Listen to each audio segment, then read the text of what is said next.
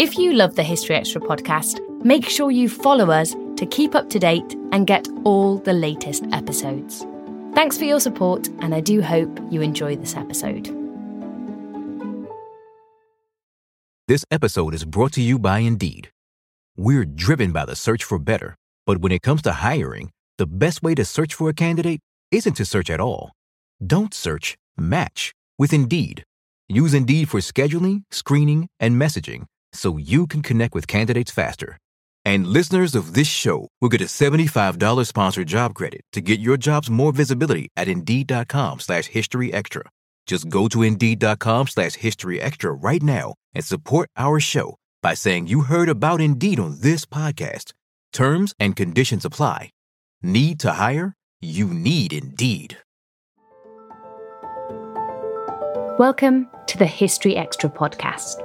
Fascinating historical conversations from BBC History Magazine and BBC History Revealed.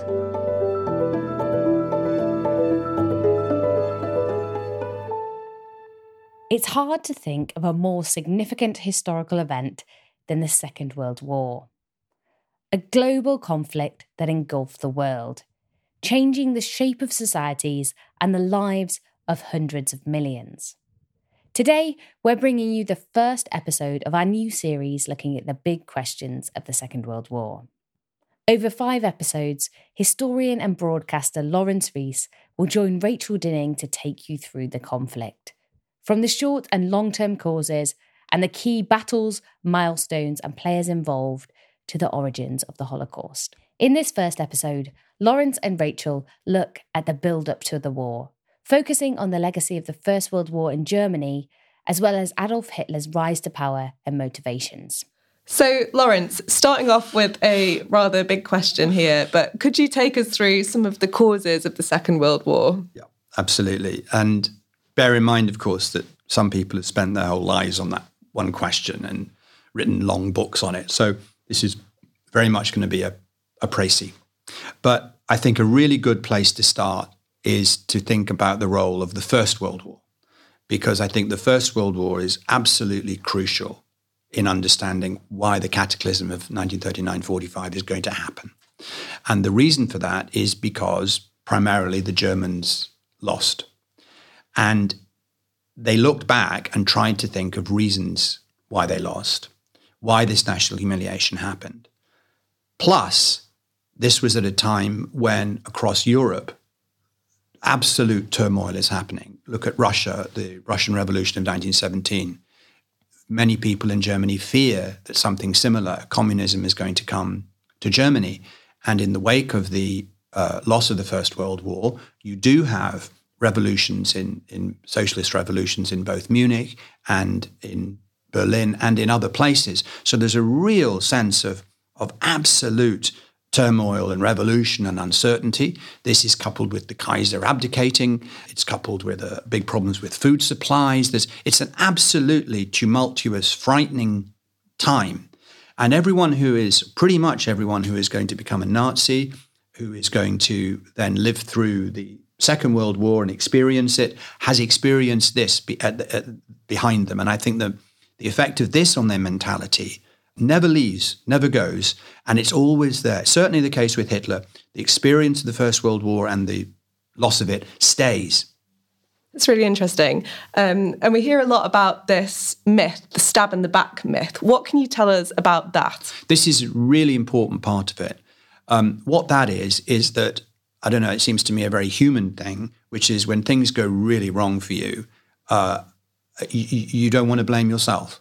What you do is most people, I'm sure there are some noble people who do, but I think many people, when things go wrong, they look into their lives and they go, that wasn't really my fault, you know, if this had happened. You see it most obviously with children, you know, I didn't do that, they made me do it, or that, whatever. And that goes on in the First World War, which is once things start to go wrong for the Germans, there's a search for scapegoats. And they search around and they find, I think, a group of people who traditionally throughout history have been scapegoats, which is the Jews. And in 1916, for example, there's a census held in the German army, which is looking at proportionately, are the Jews doing their bit? And it turns out they are. But that census is then never published.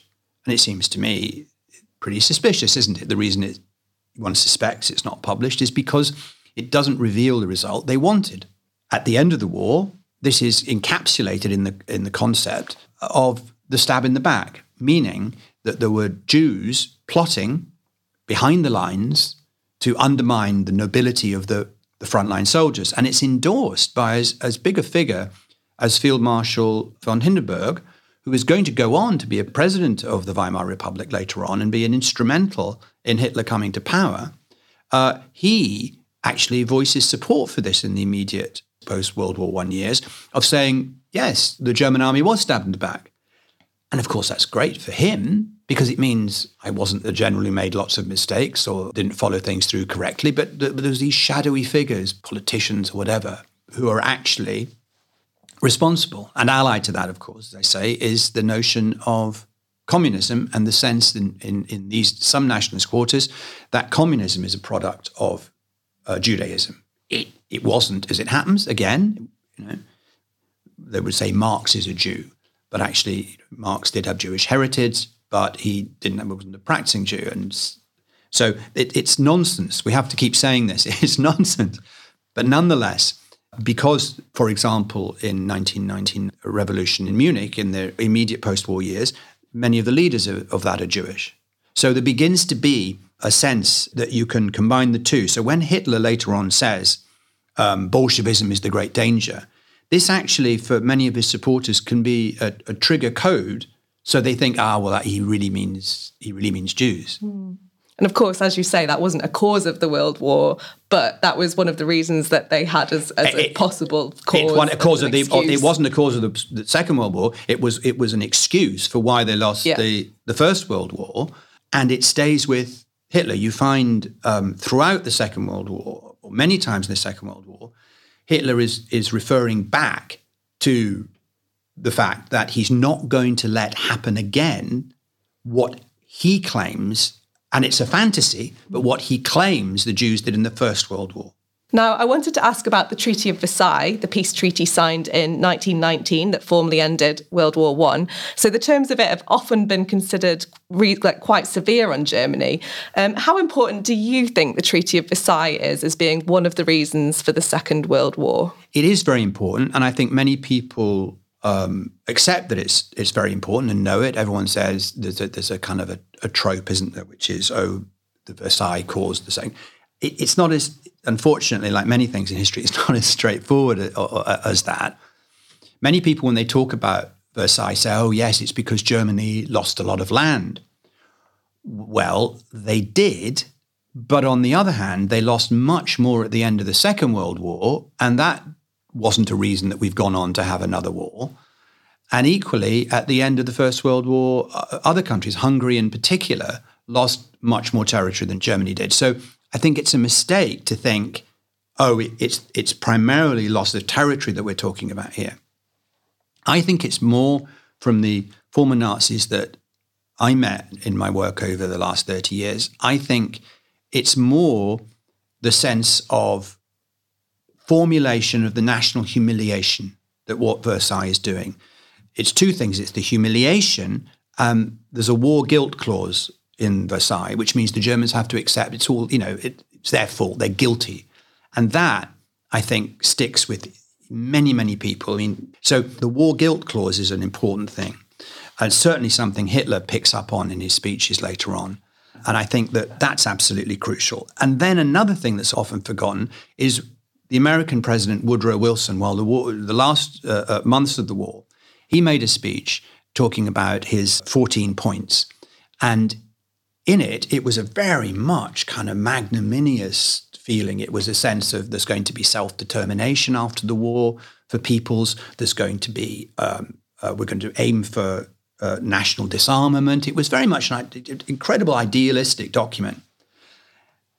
And a number of Germans, when they hear that during the war, say, well, actually, it's not, if we lose, but once we get to the peace treaty, Wilson's going to be there, and there's going to be these wonderful 14 points that make it not so bad. Not a bit of it.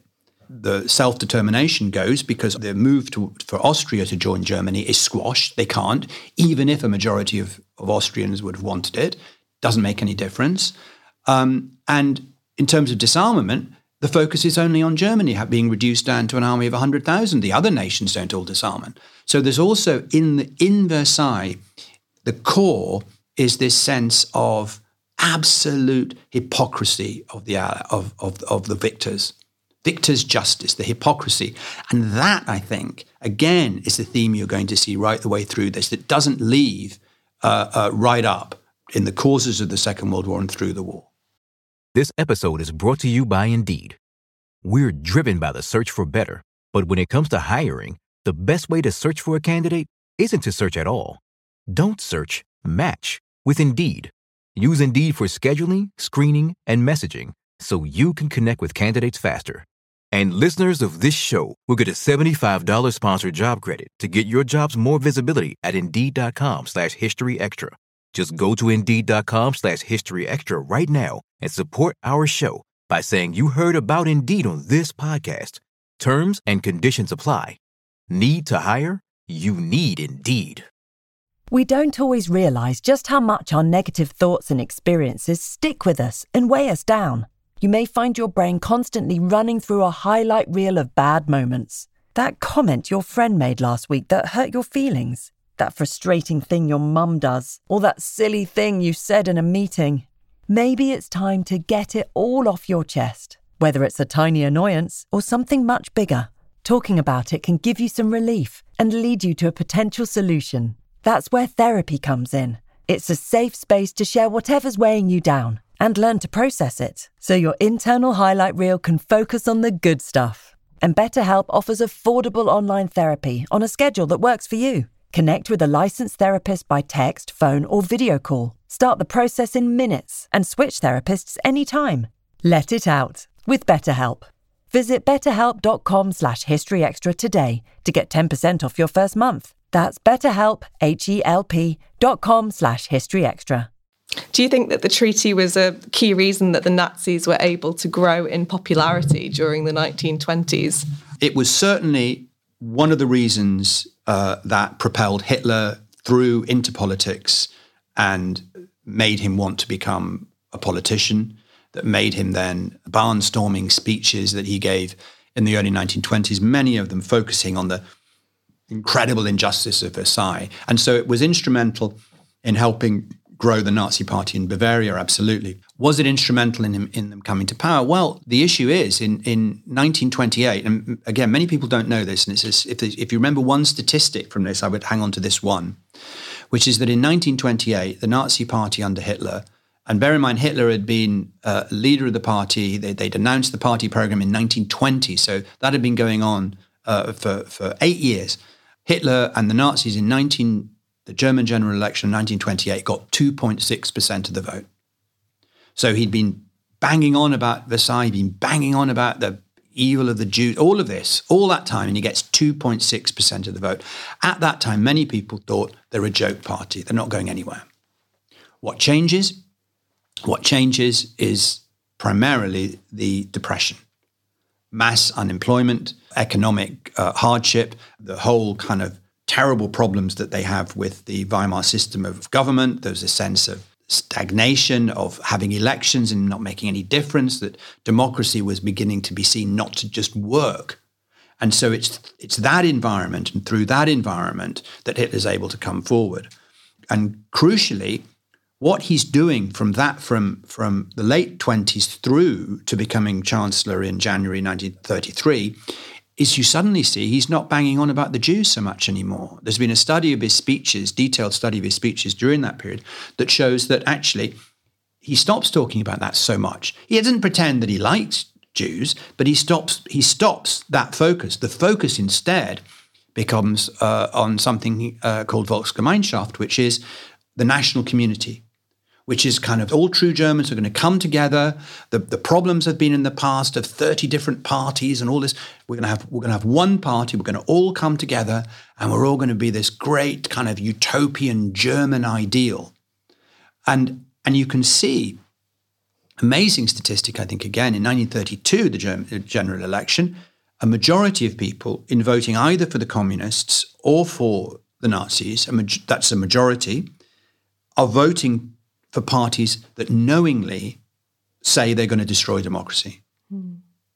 And so I always think when people say, oh, well, once democracy's in place, it's not going to go, you know, they knowingly voted. Democracy as they saw it wasn't working. So I think that, you know, you've got to add that in as one of the crucial reasons that Hitler is going to come to power. And plus, you have the members of the German elite, people like von Papen, who was former chancellor, but also the convincing of President Hindenburg. Without Hindenburg being convinced to give Hitler the job, he couldn't have got the job. Hindenburg becomes convinced that actually there needs to be change. And these people are not fans of democracy either. In 1933, then, Adolf Hitler becomes chancellor. Do you think, does he want war at this early stage? Is that something on his agenda? Again, it's such a fascinating question, because when I was at school in the early 70s, we were kind of taught very much, the line I think really came from the very famous historian at the time called A. G. B. Taylor, which is that you can't understand this by thinking there's a straightforward element, which is Hitler is always pushing towards war. And I think a lot of the research, and most of the research that's gone on since then, the finding of the complete run of Goebbels' diaries, for example, or various other things, has led many people, me included, to believe that his focus is on gaining an empire in the East. And by the East, I mean Eastern Europe and the western part of the Soviet Union. So very topical places today, Ukraine, the Baltic states. And his plan is that is going to be a German empire. That is in a book he writes in 1924, Mein Kampf. It's in that book.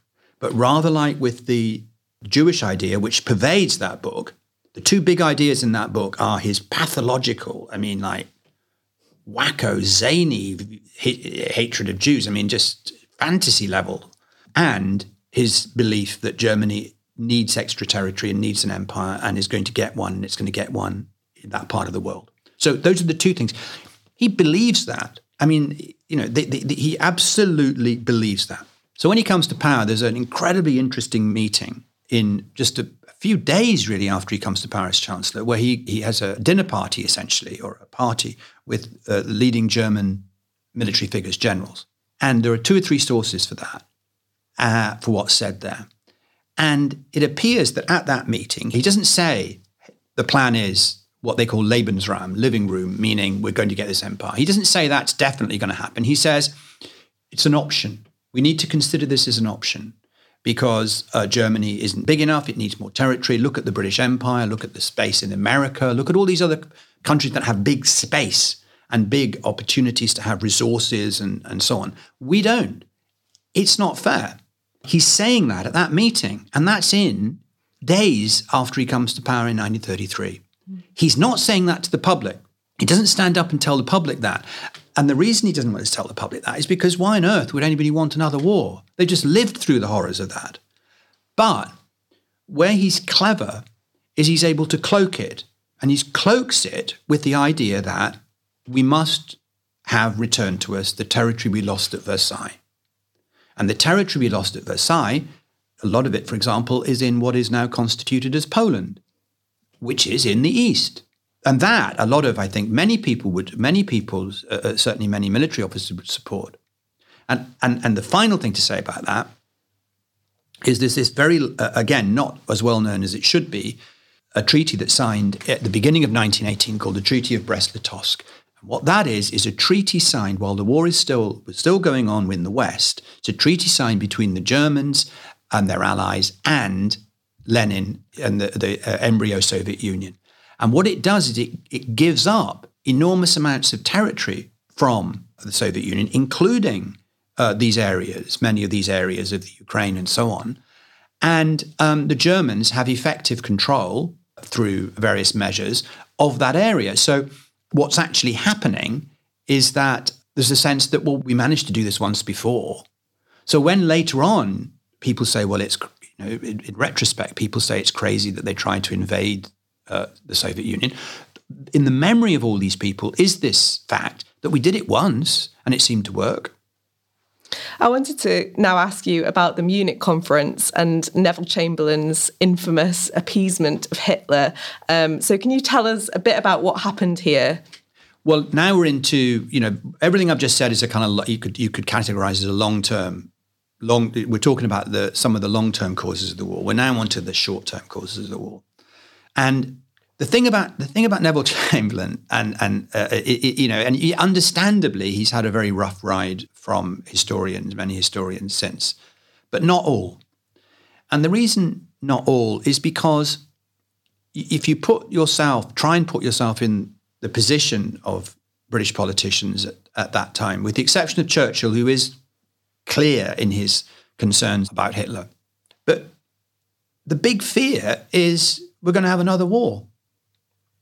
And someone like Chamberlain can't believe that Hitler would want another war. And in fact, Hitler keeps saying, he keeps saying in his speeches, I fought in the First World War. I know what war is like. Why would I want another war? At the same time, as we know, his fantasy is this empire in the East, and how on earth is he going to get it without war? They're not going to give it to him. But nonetheless, if you are someone like Chamberlain who believes that other people aren't necessarily going to look him straight in the eyes and absolutely lie, Hitler is saying, I don't want another war. What I want is not to have the evils of Versailles anymore. And I remember we interviewed, for a series I did many years ago, we interviewed a British diplomat who was talking about earlier in 1938, Germany had taken with Anschluss, had moved in and occupied and absorbed the whole of Austria into Germany. And he said, well, the reason people didn't object so much about that, he says, do people really want to go to war to see Germans sort of occupying other German speakers? I mean, you know, it's all... And there was a sense in some quarters that Versailles had been too harsh. So when he says, oh, I just want to right the wrongs of Versailles, I don't want war. And so what Chamberlain is pushing is the idea of that. And so he agrees, Munich, they agree that the Sudetenland, which are the borderlands of Czechoslovakia, would be returned to Germany. Or not say returned, but there are many German speakers in that area. And so that sort of fitted in. And Hitler goes, that's my last territorial demand. So that's the background of the famous bit where he stands up with his bit of paper and says, Chamberlain, when he returns, I have peace in our time, and so on. So you can understand why he's doing that. That all changes absolutely dramatically in March 1939. And the reason it changes in March 1939 is Hitler moves into the rest of the Czech lands while simultaneously getting Slovakia to declare itself a puppet republic of the Nazis. And at that moment in March 1939, for Chamberlain and for all the other people who thought he doesn't want all of that, out the window, because this land was not subject to be taken from Germany in Versailles or anything appropriate, anything like that. He moves into Prague and, well, that shows who he is. Mm-hmm. And so from that point on, that causes in the short term the guarantees that Britain gives to Poland and Romania and France give that actually that's it. That's the line in the sand. We've had enough. Sure.